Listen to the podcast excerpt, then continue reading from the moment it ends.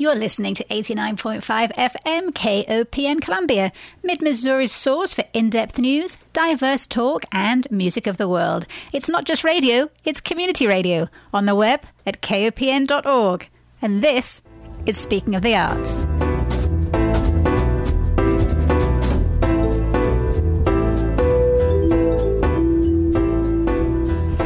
Good morning and welcome to Speaking of the Arts on KOPN, an hour of news, views, and interviews on the arts in mid Missouri. My name is Diana Moxon. Today on Speaking of the Arts, we explore Haiti and fine art. In the second part of the show, Executive Director and Curator Tom Piché from the Daum Gallery joins me along with the gallery's exhibitions coordinator, Matt Rayner, to talk about what they have coming up at the Daum this spring. But first, we're going to take a trip to Haiti, courtesy of my first guest author Allison Coffelt. Hello, Allison. Hi, Dana. I feel a little more nervous than usual today, as you are not only an author of exquisite thoughtfulness, but you are also the host of the True False Film Festival's podcast series, as well as a graduate of the excellent Transom Radio Production Workshop, which I'm very envious of. Um, so I should probably up my game a little bit today. oh, no, no, no. This is great. It's great to be back at KOPN. I, I love community radio. Thank you for having me. Oh, absolutely. So your book, Maps Are Lines We Draw, a road trip through Haiti, came out in March of last year and manages in just 130 pages to be at once a philosophy on travel, an overview of historical and economic turning points in Haiti's history, an insightful look at the damage often wrought by good intentions, and an evocative look at the culture and beauty of the country. There is so much to unpack in this slim volume that we are not going to be able to do it justice in just 25 minutes. So tell us the origin story of your fascination with Haiti and how it all started thanks to extra class credit. That's right. Um, yeah, so I was um, a sophomore in um, high school. Actually, I grew up here in Columbia, so sophomore at Rockbridge High School. I had a class with a teacher named Matt Cohn. He's um, since he and his family have since moved away from Columbia, but I mention his name because many people who I've gotten to talk to in Columbia have some you know fond memory of him. And he assigned extra credit to read a book called Mountains Beyond Mountains. He had another class at Rockbridge that he was teaching, and the, that class was going to be Skyping. Actually, Skype was not a thing. Uh, they were going to be doing a phone call. I just use it as a stand-in for long-term, like long-distance calls. Skype was not a thing they were going to be doing a phone call with Dr. Paul Farmer, who is the one of the co-founders of Partners in Health. And so, and Dr. Paul Farmer is featured in the book Mountains Beyond Mountains. So I read Mountains Beyond Mountains. I became really interested in Haiti and, and their work there. And then, you know, that was, golly, probably about 10 years before Maps Are Lines We Draw came out. Okay, so it, it, was really it was really a class project, and then the book just fascinated you, and you couldn't get Haiti out of your mind. Yeah, I mean, I think I I was really interested in Haiti for a number of years, probably seven or eight years before I finally went to Haiti, and I was also really interested in other a lot of other topics, at, you know, too. I think one of the things that was really powerful about reading Mountains Beyond Mountains and reading about injustice and inequality as a high school student was that I was really looking for a way to kind of explore the world beyond the walls of high school and kind of get out of sort of the insular drama of high school. And so just even reading about a far off place, even reading about these people who were doing this big this big project and these big lofty goals was in in some ways kind of a, an escape in a way.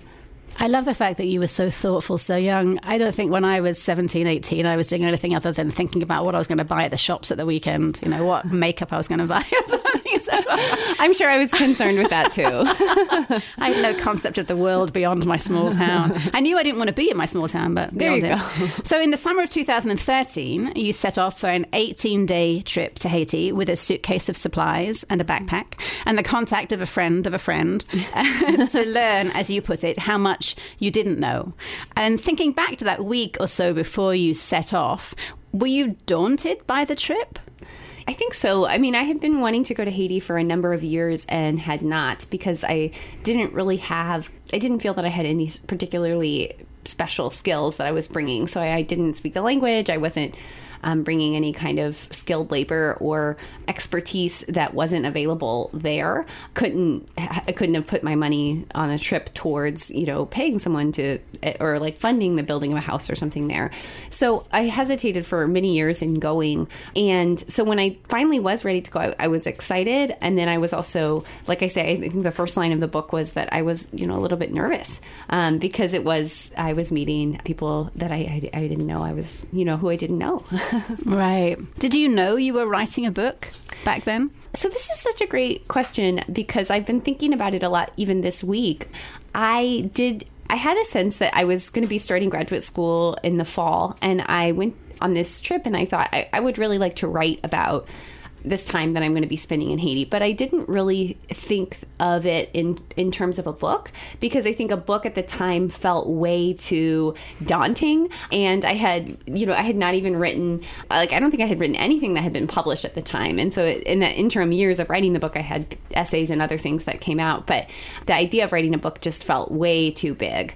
But I, I just read a piece this week that talks about it is a piece in the New Yorker on um, how we make decisions, and one of the books they profile in this in this article talks about aspirational decision making and how we sometimes sort of gravitate towards things or like move in the direction of things even if we don't articulate what that aspiration is.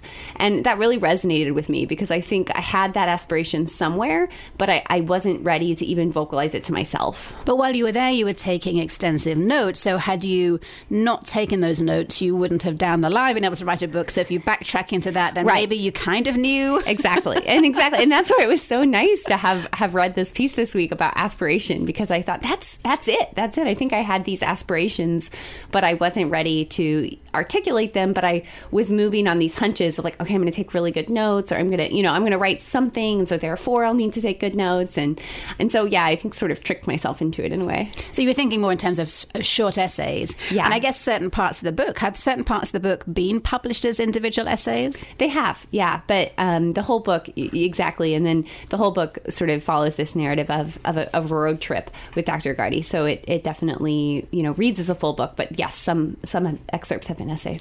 I do. I love the structure and the immediacy of how you write. You use the present tense when you're in the road trip, and then mm. you use other tenses when you're talking about, you know, historical facts. And so it feels like I am sitting next to you the whole time. There is one part early on in the book where you talk about, you just say, I scratched the seat the grey vinyl seat or something, and I could I felt I was sitting there and I could kind of hear your nail on the seat. It was it was very very present, and it's it's I guess classified as creative nonfiction, which mm. has components of journalism, components of travelogue, historical accounts, economic statistics, and you employ a, a very interesting self-interrupting style where you have a thought and then you switch to an historical fact and you go back to another thought, and so you you're hopping back and forth in the narrative between your own thoughts and and external facts. How much of a struggle was it to work out how to tell the story and who would narrate it? Oh, that's I love that question because I think I thought about that for about two years, and you did such a nice job of of succinctly describing it. I don't know that I. I'm so I should practice that. Um, it was a really big struggle to figure out who was who, you know, I think I, I, always knew that I was going to be narrating it on some level earliest drafts of this um, in the essay forms didn't have me very present, embodied as a narrator. And so thinking about how embodied the narrator is, whether that's the narrator scratching the the seat, as you point out, or whether it's the narrator kind of stepping back into the background to let this story of the United States involvement in a coup in Haiti kind of unfold. Those are those were a lot of that took a long time to kind of suss out when is our narrator really present and with us and kind of guiding us like by our side and when are we when is she sort of fading into the background. And so the narrative persona was something that that took me a long time to to kind of figure out what needed to be there and also to come into a sort of comfort with. And it's such a huge story. You pack a lot of information and so again you know you ended up following, you took basically two days of the 18 day trip, which mm. is the narrative, the present tense. I'm in the car with this doctor, I'm doing this. And that is only two days of the 18 day trip. Was that immediate to you, or was that on like the fourth or fifth rewrite? Yeah. that, that structure came out. Yeah, it was definitely on a significantly w- way later in the rewrite. I had a really, I had a really fruitful conversation with a writer um, named Maggie Messitt, who um, has a has a great book about South Africa called. Um, she was a journalist working in South Africa for about ten years, and wrote a, a lot of pieces in newspapers and magazines, but also um, then wrote a book about it. And she helped me really conceive of um, the journey um, of the book when we were thinking about book structure of drawing this map. And then when I started to think about the map, um, so I literally had like this huge map that I redrew on my wall um, on, on butcher paper. And then I had, I thought, okay, what, what can we, how can we kind of move through time and space? Because the earliest drafts really felt like we were jumping around a lot and we needed some sort of, some sort of anchoring points to be able to move through to be able to you know to i think we need these anchoring points in the narrative of, of this two day road trip in order to be able to jump to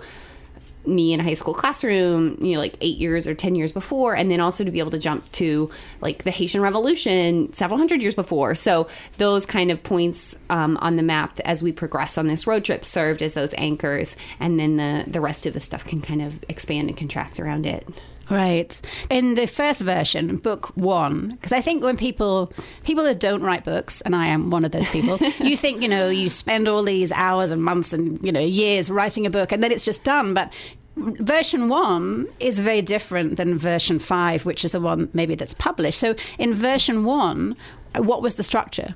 I don't know. I think, no, I'm serious. You know, I think I had all of these vignettes that that were um, these moments of like these scenes that had happened, and then I had, oh, well, you got to know this, and you got to know this piece of history, and then well, let, oh, let's talk about T-shirts, and and so I don't think that it was probably as messy as I'm remembering. I'm, you know, we tend to remember sometimes we remember things a little less, a little more harshly at times, but um, I do think you know the structure was sort of it, it really it hadn't found its structure yet mm. yeah it was a lot it was probably twice as long as it is now and it was just a lot of just everything that i could kind of think to get in there and it was a lot of thinking on the page rather than trying to think about what needs to be in and how do i um, sift through this uh, i like to think of it as like footage right? So i think the first draft was in many ways just like what's all my footage? And then okay now that i've become really comfortable with this these reels of footage and these images what needs to be there and in what order and how and how do we move through it? And then you have to kill your favorites that's sometimes. right. that's right. i guess there were things that you really wanted to put in that ended up not making the final version. Yeah certainly. Um, i'm trying to think of an example but yeah that definitely happened I remember several years ago asking a question of William Least Heat-Moon when oh, he gave yeah. a talk at the library about whether he had written about other countries, and he said that no, and I'm paraphrasing, he would not trust his insights as he would only be a visitor. And that you can only truly know your own country. And at that time, I had just completed when I first came here. I had this a blog that I'd had called Cowgirl Bling Adventures in Middle America about my 13,000 mile road trip across the Midwest. And oh. I had all these oh. short essays and vignettes about odd museums and interesting people and the world's largest pencil collection in a basement in you know a small town in North Dakota. And I was wondering what to do with these. And when he said that, I I basically just canned everything. Oh. Because I thought I'm a foreigner here. And so I don't I don't trust no longer trust my own judgment. So talk about how you avoided avoided being an unreliable subjective narrator and established your own narrative authority because I think that's probably something that was a struggle. What authority do I have as a narrator here? Absolutely. And I think, you know, it, it's a question that the authority piece also i think comes in part with a persona that you just asked about and the identity that that persona carries. So you know I, I really didn't try to mask the fact that you know like on the first couple first dozen pages you know i, I let the reader know you know i don't speak the language i'm here for this amount of time. You know what are the things that we need to know so that if it comes up later you don't feel like i'm tricking you into thinking that i'm some kind of like scholar who's been practicing creole for 30 years like so i think there's there's that piece of thinking about the order of information. Um, and then I do think of other books, like Innocents Abroad came to mind, um, the Mark Twain book, and um, Graham Greene's Quiet American. Like there are there are books where,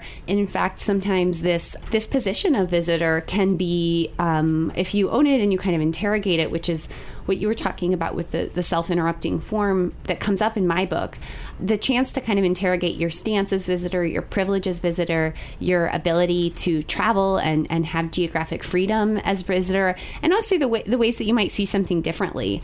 Those those feel really important to me in my writing. Even now, when I write about things related to Missouri, I try to keep a sense of curiosity or or wonder or just kind of trying to say, well, why is that that way? You know, rather mm-hmm. than just accepting it for for how it is. I forget who said this, but uh, somebody wrote that travel is ninety percent pain and ten percent recollection.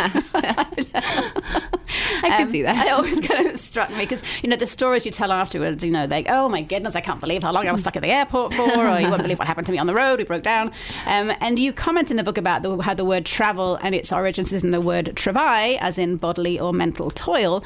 And when you travel to places where life is less physically comfortable than it is in your own life, there is a dichotomy, I think, between like the temporary discomfort that you're experiencing as a traveler and the reality of the lives you encounter where any struggle is just day to day. It's not going to go away. It's not temporary. It's you know, in perpetuity. How did your trip alter your idea of travel? You know, I think one of the biggest things that this book tries to do is really draw um, the narrator and, and, and writing it. I try to really think about the the privilege of being able to travel and the privilege that we have that many Americans have um, of being able to just move freely. And I think also, I mean, even with a lot of what's going on in the in the current you know moment with immigration and and the news cycle around it.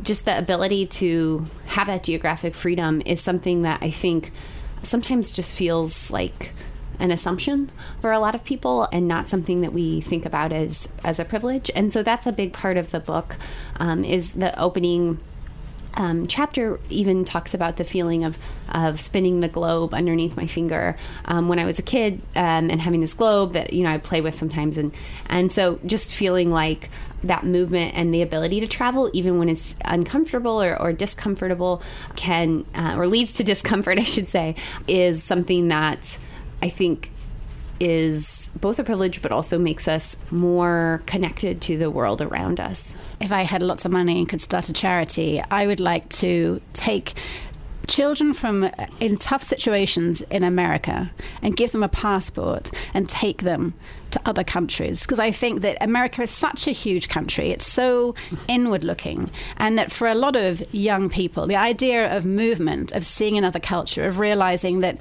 this this area that they feel trapped in, that there's more beyond it. But unless you can see it, unless you can experience it, you you can't envisage what it's ever like to be out of it. So I think I think travel is a huge privilege, um, and I feel endlessly lucky that I have got to do that.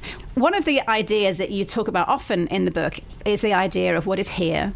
Mm. And what is there, the idea of otherness or separateness, we and them and it's kind of an idea of home and away. And eventually, for me, when you've been away a long time, you stop being sure what is here and mm. what is mm. there. Sometimes, I, mean, like I feel like I'm caught in a limbo. Is my here America? People say, "How often do you go home?" to England. When I say we, do I mean English we or American we? So I'm kind right. of I'm kind of trapped in this limbo in between. Talk about your idea of here and there. Yeah, no, this is a that's a really. I, am sure that you're like home to my house in Columbia or home home to my you know my Where place my of origin is. and family. Yeah, I think you know one of the things that this book really aims to do, and, and I think it's evident even with the title, Maps Are Lines We Draw, is it, it aims to ask um, readers and the narrator certainly, like uh, when I was writing this book, is a question I asked a lot of um, how do we construct borders? Um, how do we construct how, when do, where do we decide the extent of our connection or um, compassion or caring ends, and when when do we decide, you know, well, we could extend it further. We could we could see um, sort of. I think of, when I think about this, I picture it sort of like a, a circle kind of emanating out from someone. Kind of like how wide does that circle go? You know, does that extend to your home? Does that extend to your neighborhood? Does that extend to your community um, here in Columbia or wherever you're living? Does that extend beyond your nation your national borders? So those are questions that come up with in this book. And then I think, you know, the, the pieces of history and um, some of the, the geopolitical pieces that come into play too um, that you mentioned earlier in the introduction kind of ask us to see the United States and Haiti as having this shared and connected history and relationship, mm-hmm. um, and to kind of expand that that circle of I guess, a responsibility. Right. Let's dive into the book a little bit. Besides you, the narrator, the main person who shares our trip through Haiti is Dr. Jean Gardy Marius, who founded OSAPO, which is translated as a public health organization. Tell us about him and his story, how he really started out living on the streets in Port au Prince and then ended up with a medical degree.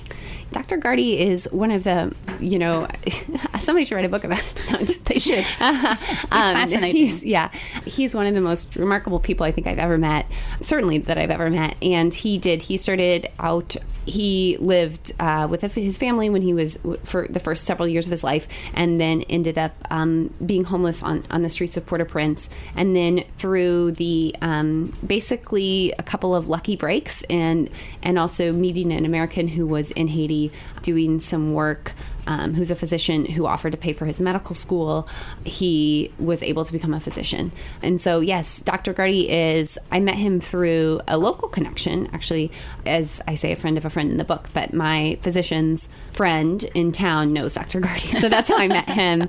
And then the these two sort of days center on our road trip together. And what is extraordinary is he was he was playing football serendipitously. Somebody said, you know, could see that he was struggling and said, "Do you want to come and help out in the hospital. Come right. and help me out. And then before long, he's doing minor surgery. yeah, yeah. I mean, it took a couple of years exactly, but he's, you know, he's he worked in the pharmacy for a little while and he proved himself there, and then he worked as an assistant for these other people, and then he proved himself there, and then they were like, oh, do. and so yeah, it's it's pretty it's a pretty um, wild story. He has a lot of insight as a Haitian about well-intentioned aid organizations yeah. that really can leave a lot of destruction in their wake. So, would you read for us a passage? It's in chapter six where Gardy talks about the damage done by badly thought through good intentions. Yeah. Gardy's fingers play over the steering wheel with fast taps as we shift the conversation to other nonprofits. I heard of an NGO the other day that gave out 200 US dollars to all the families living in the program area, he said. It was supposed to last six months. The total cost of the program was $175,000. Think of what else you could do with that money. Think of it. You could build something pay salaries, buy medicine, get new health care, get new healthcare equipment. I say, "Yes, exactly." He says.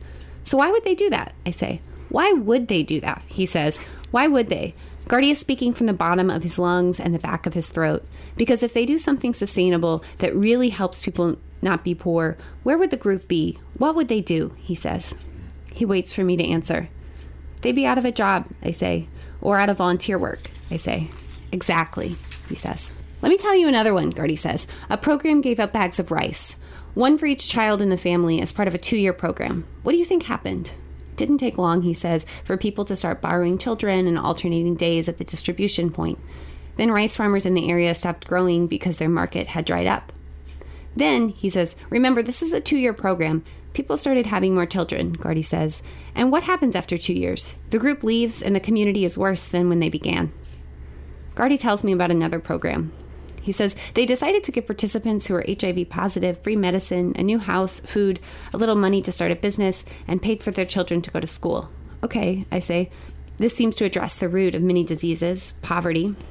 He says they give him a house and medication and food and money and school. Well, many people came back after a week, came back a week after they got the money and said, I was at a market and someone stole my money. Can I have more to start my business? Did they give out more money? Gardy shrugged. Do you think the people were lying? I think it's a lot to give, he says. More people got tested. They heard about what happens if they're positive. Right. So if they're HIV negative, they don't get anything. Yeah. And then he says, yes. And their neighbor has a new house and money to start a business. Imagine. Mm, I say. Imagine, his voice cracks to a whisper.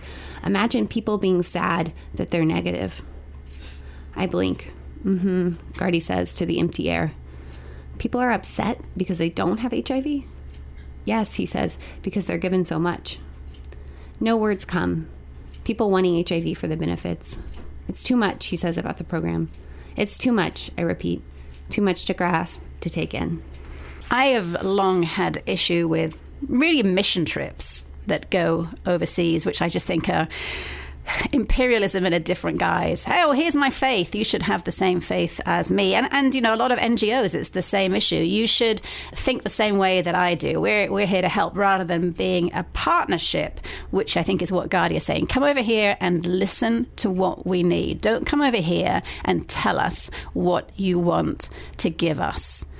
And you've seen him I think since then. Were you in Nebraska with him last year? That's right. Yeah. Has has uh, has anything changed? Have NGOs recognized the damage they do, or are we still blundering through the world thinking that we're helping? Well, I think it's probably a little bit of both. I did get to see him. I mean, his his organization, OSAPO, um, the public health organization, is a Haitian-run organization. Um, the employees are Haitian.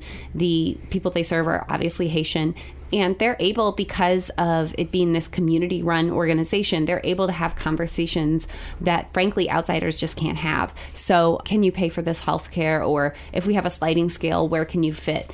And so you know not that healthcare yeah so there's just able to have they're just able to have some of these conversations that like i said outsiders can't have. And so you know he does uh, at times his organization has received funding from some of these bigger ones um, and at times they haven't. And so I think it's just an ongoing struggle and an ongoing challenge. He is an amazing person. Do you think he might ever come to Columbia, Missouri? He has been. Oh. He's been here. Um, he, I would love for him to come back. He was here about a year and a half ago, I guess. The medical school. He's um, he's good friends with a an emergency physician at the university, and um, the, he brought he came and gave a lecture um, as part of the the grand rounds for um, for EM. So it was it was really I got to see him for I was headed out I was ironically like heading out of town the next day, but I got to see him and hear his lecture fantastic. and hang out with him. And but it would be fantastic if he came back. Yeah, it would be amazing.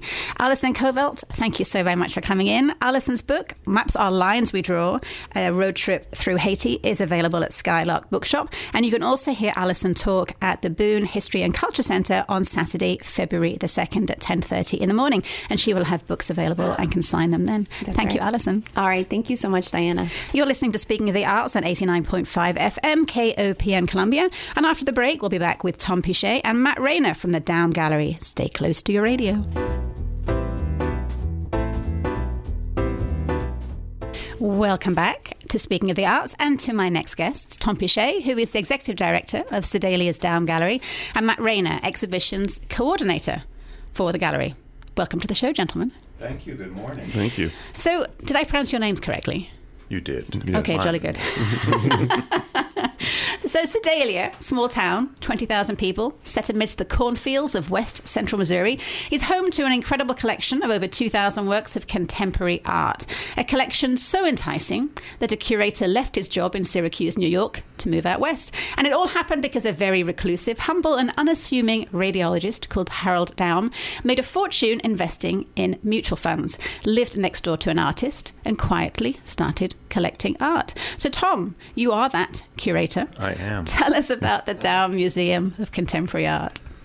Well, I love uh, yes, nestled amongst the the cornfields, and that's that's absolutely true. I, the the college, the, it's part of State Fair Community College, and the college is situated on an old farm.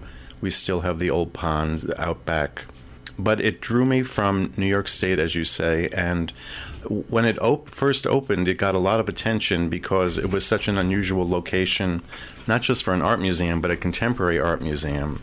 And not just a contemporary art museum, but a museum that specialized in abstract art. I mean, that was really the core of the collection.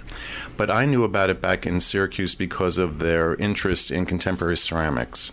And it was a, a program that had national recognition and that is an, a strong area in my background. And so I, um, you know, some people turn 50 and buy a Corvette. I, I moved to Missouri.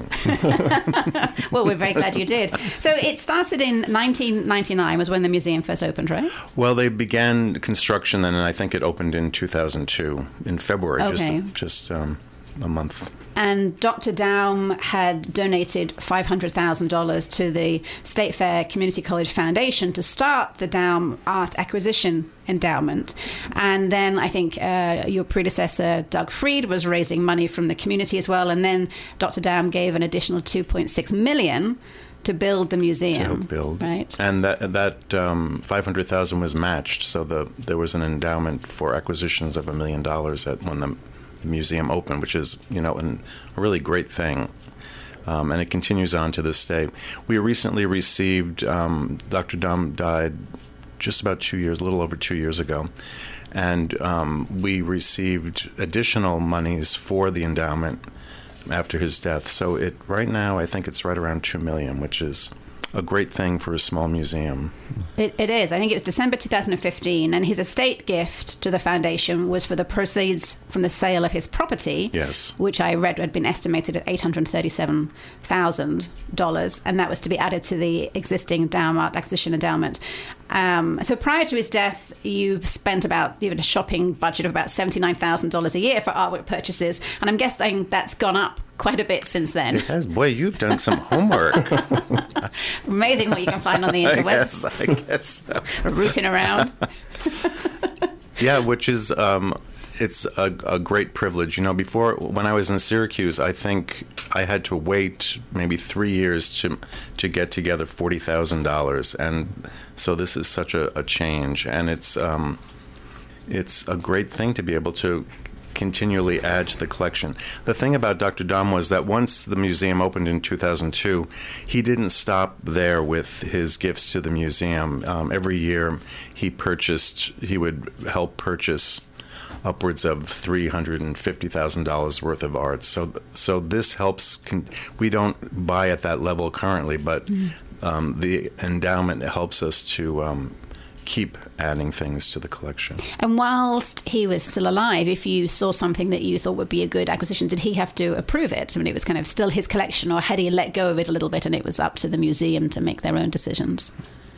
Um, I think we we um, established a very careful balance between tho- those two impulses.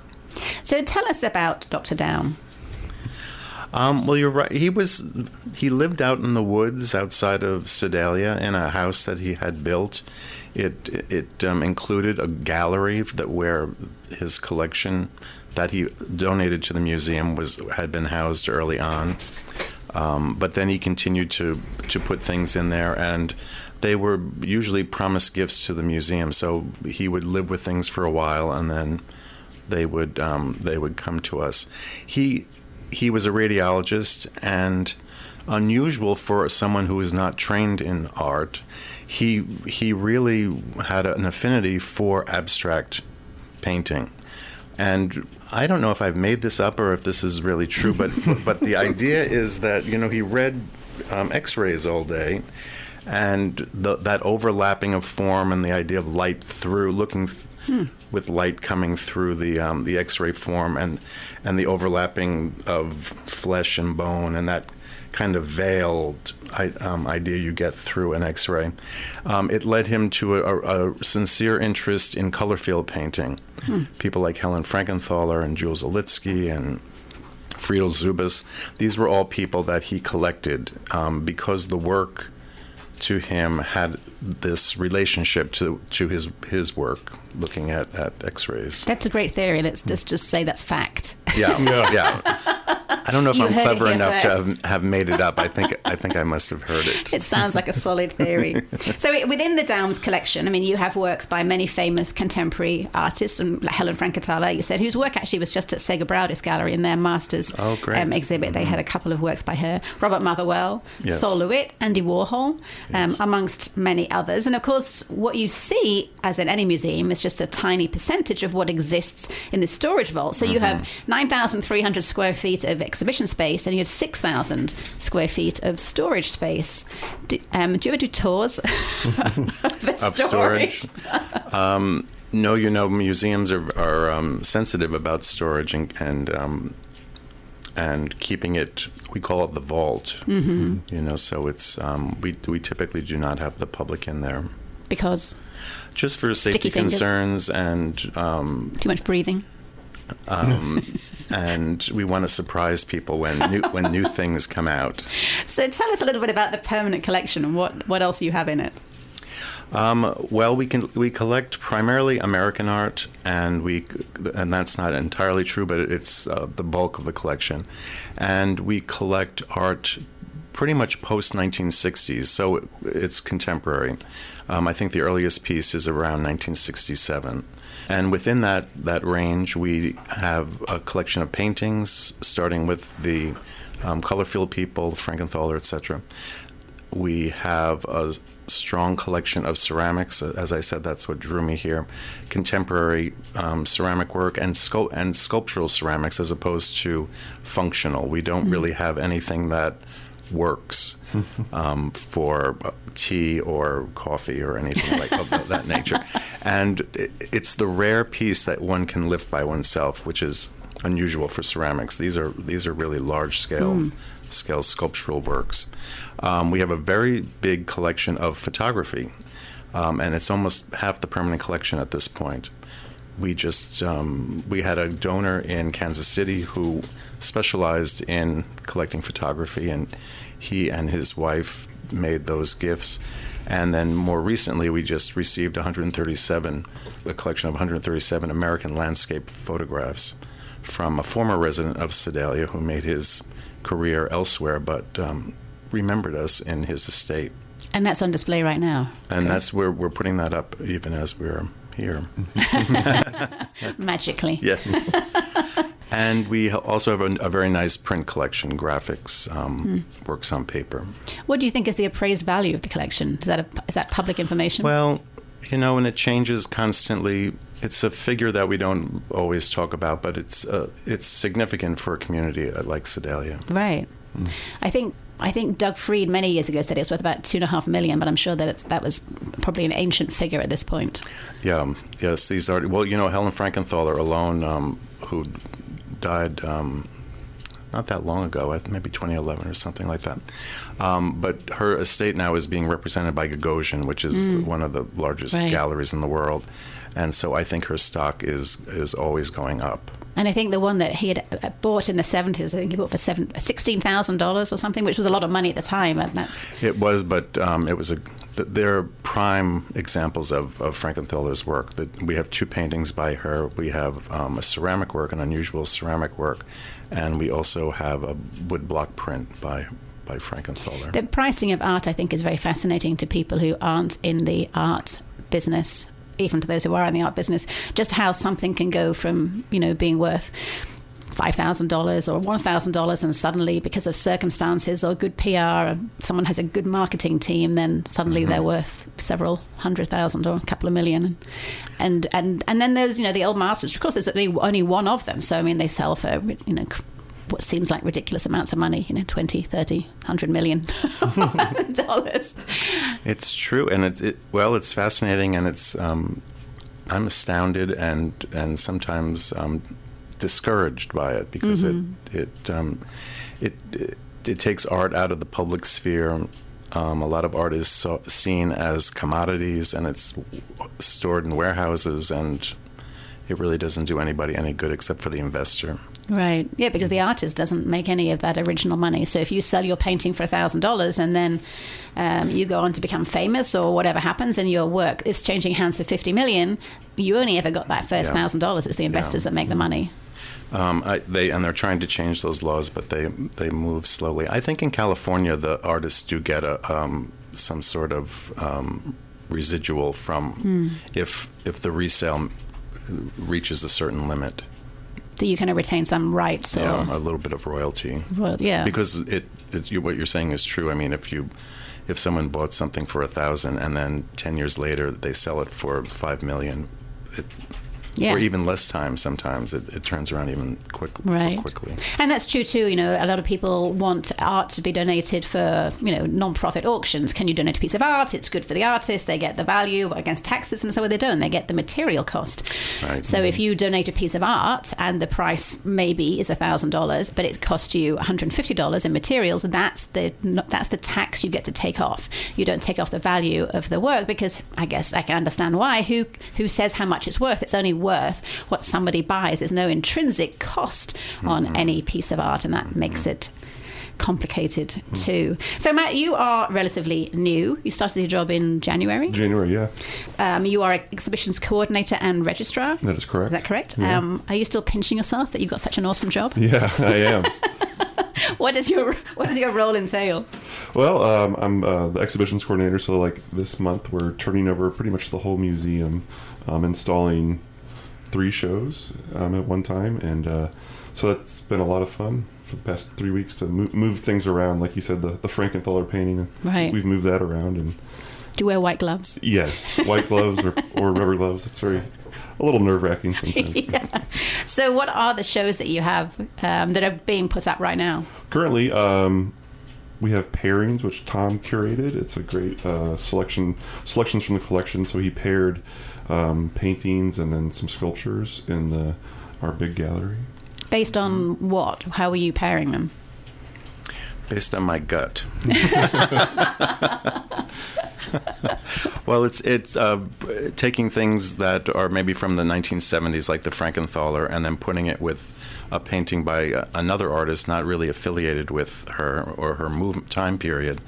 We have a Dirk de Broek, which is from the 1980s, and it's paired with the Frankenthaler Trespass from 1977 and looking for affinities of style and uh, treatment of medium. But, Isn't- it, but There's not really a right answer, is there? I mean, it, like, it can be whatever you want it to be. Well, there when you look at them, there's a superficial. Um, no, I shouldn't say superficial. uh, there's a very deep-seated um, affinity between the two. That's what I'm hoping for, anyway. Yeah, no, it's great. It's a great selection, and and there's you can see some of the thinking that goes behind putting the two pa- paintings together, and um, they have a conversation between one another, which I think is really strong.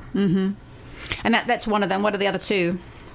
You have The Hill Becomes the Valley, American landscape photography from the P. John Owen collection, which you mentioned, which is a recent bequest acquisition. Um, tell us a little bit about that collection. Well, we're most happy about some of the, the the biggest names in that collection. We have there are two Ansel Adams photographs, vintage prints, two well-known works by him. There are a number of uh, photographs by Brett Weston, who is also a significant figure in American ceramics. There's a little Imogen Cunningham, and there's a, a suite of photographs by the early color photographer Eliot Porter.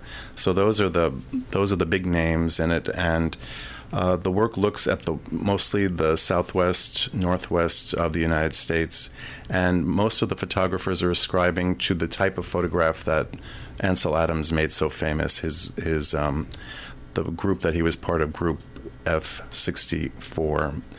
Weston is part of that. Imogen Cunningham is part of that, and Ansel Adams as well. And so the the collection sort of documents the next generation who studied with Adams in their, his workshops or worked with him, um, but were pretty devoted to the ideas that he espoused. Reading from your website, it says Taken as a whole, the Owen collection is a celebration of the drama and splendor of America's natural environments. Yes, these Say- are these are dramatic photos. Yes. That float your boat. Yes. and that's up until May, right? End yes, of January January May. 26th to May 26th. Uh, I'm, I'm curious, Matt, you are a photographer. I'm curious Yeah. about, you mentioned that half, a big part of your collection is photography. How does digital photography fit into the fine art pantheon, and do you think it should be there or not? Oh yeah, certainly. I mean, maybe early on it was hard to uh, to make a, a case for digital, but now it's it's it's so become such a great medium, and you can barely tell the difference between a gelatin silver and a inkjet print. You know, the resolution's so good. You know, I, I think a lot of the fine art photographers still shoot with film or shoot large format, but digital is definitely right there with film now. It seems like everybody thinks they're a photographer these days. And so, this idea of fine art photography mm-hmm. and what constitutes fine art within the photography realm is something that I felt I struggled with because I would get a lot of photography coming through the Art League, and mm-hmm. some of it was extraordinary, and some of it was people's holiday photographs. And and so, you know, where is that cutoff? How do you define fine art photography from holiday snaps? Sure. Where you know where is that line? Is it in composition? You know, wh- how how do you define it? I define it. I think it's um, concept and, and also dedication to craft and printing is big and important. You know, to make a, a print of a photograph is different than seeing it on a, um, on a screen or on Instagram. And so, like a really good print is will knock you out, and it's like a, a nice. It's an object, you know, it becomes an art object at that point. So I think, of course, rules of composition, but also context. What what's the idea behind the work, and, and does it have a strong idea? Tom, any thoughts on that?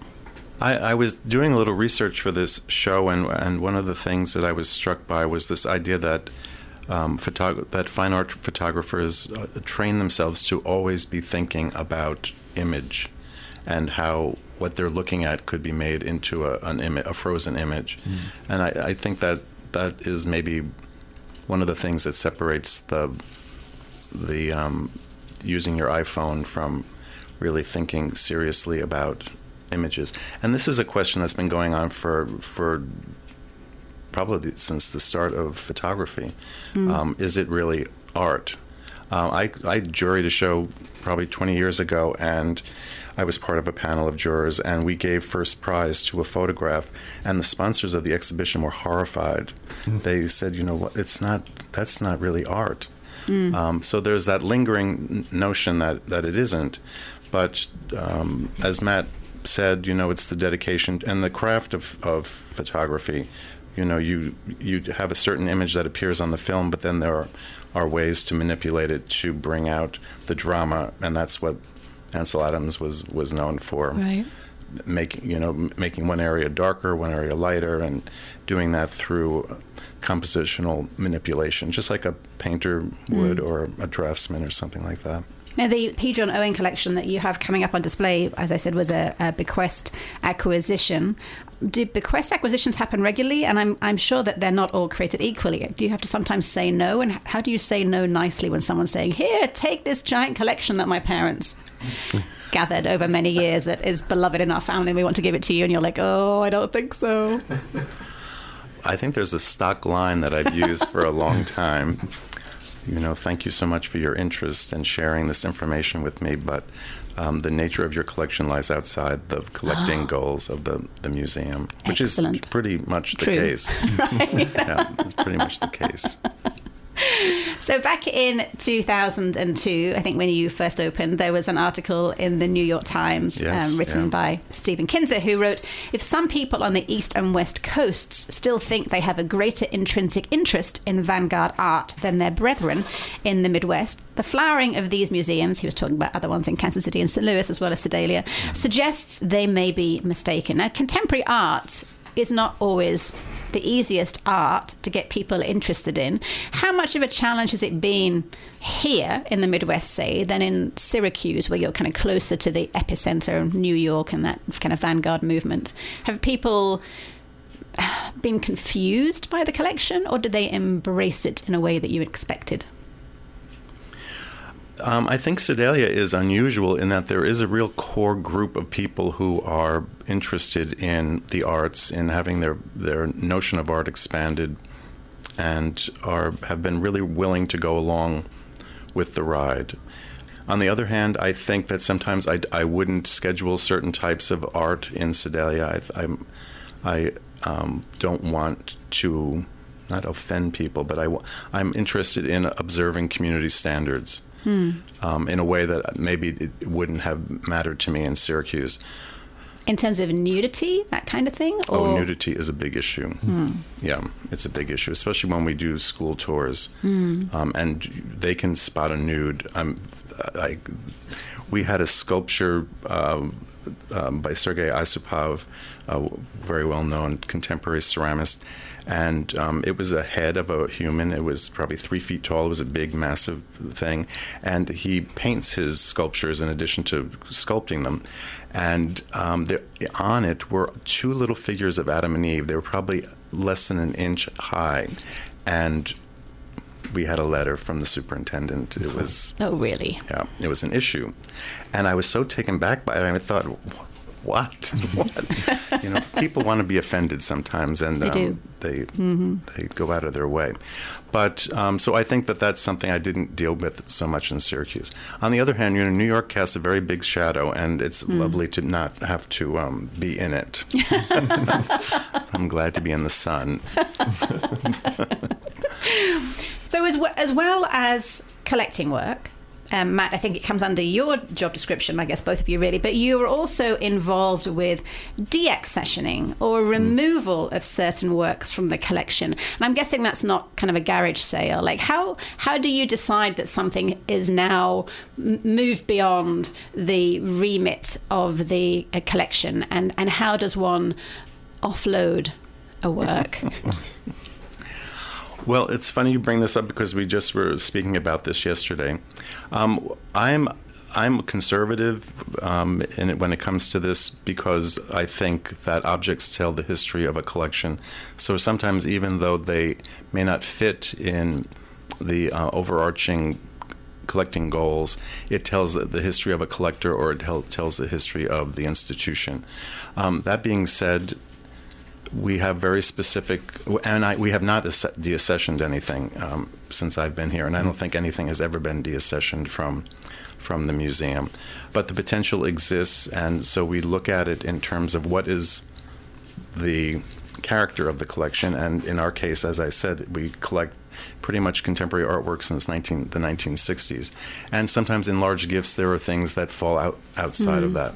So, um, in thinking about our collection, there are some photographs from the 1930s that really don't have any companions in, in the collection. They would always be out of context. Mm-hmm. Um, there is a very small Henry Moore sculpture that doesn't really have any any friends in the collection. And so those th- things could possibly someday be seen as deaccession priorities. How does one do that? Is well, it through auction houses? It, it needs to be a very public event. It's it's not you don't sell to a, a private person. You you try to make it as public as in a white van in the back parking lot. exactly, exactly. um, because collecting is is our most sacred um, endeavor, and we have a fiduciary responsibility to the collection to our donors and to the public. So we want to make sure that they, that we're all on the up and up about this. We make it public through, usually through auction. That's that's the most mm. common way. And then any funds realized they come back to the museum, but they specifically go back to acquisition. Right. They don't. They're not used for general operating or building or anything like that. Right. They should ethically come back to the permanent collection um, as we're talking about money, let's talk a little about the about the economics of running an art museum in a small town.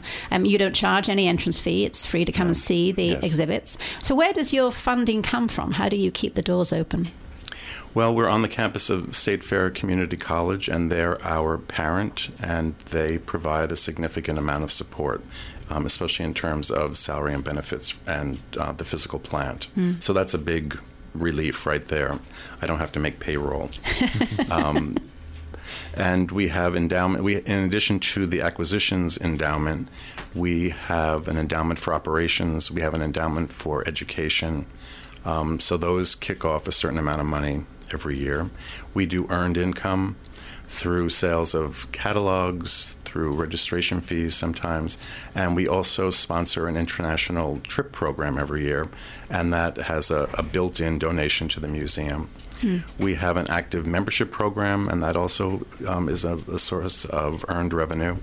And then we are uh, proud recipients of money from the Missouri Arts Council yearly.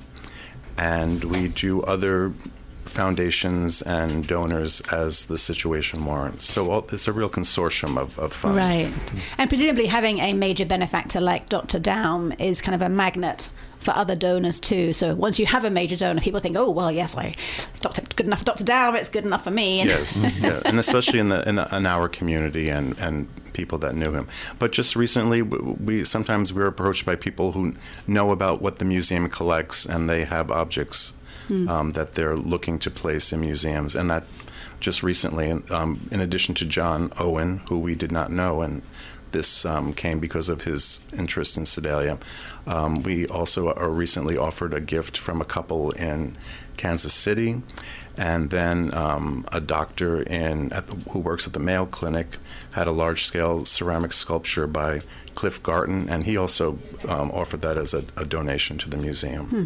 So you have three exhibitions uh, per cycle. Do you have or three cycles per year? How many exhibitions do you usually have at one time? Um, anywhere from at least two to to three or four. Um, our, we have a, a satellite gallery in the on the campus, the Goddard Gallery, and that also has a right now it's being used for the college's 50th anniversary but typically we'd be we'd be changing something over in there as well so anywhere from three to four three times a year And so right now, uh, I think January the 26th, is that right? yes. You can see the P. John Owen collection, The Hill Becomes a Valley, American Landscape Photography from his collection. Uh, you can also see pairings put together by our very own Tom Piché um, from the permanent collection. And is there a third one coming up? And there's a, a selection of uh, new and recent ceramics the the lower level of the museum is given over entirely now to to uh, our ceramic collection Okay, recent acquisitions. yes Okay. And that is at the Daum Museum of Contemporary Art in Sedalia. You're open six days a week from 11 till 5, Tuesdays through Fridays, and 1 till 5 on Saturdays and Sundays. That is that it. correct? Mhm. Free. Free to come along. daummuseum.org and like us on facebook And if you feel so inclined, become a member.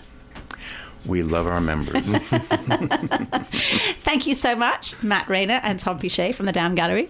Thank, Thank you. you. thank you for having us You are listening to Speaking of the Arts, and I've been talking with Tom Piché, Matt Rayner from the Daum Gallery in Sedalia. We are going to move straight on to a roundup of events that are coming up in Columbia over the next seven days. Gentlemen, you are free to stay and listen or free to leave.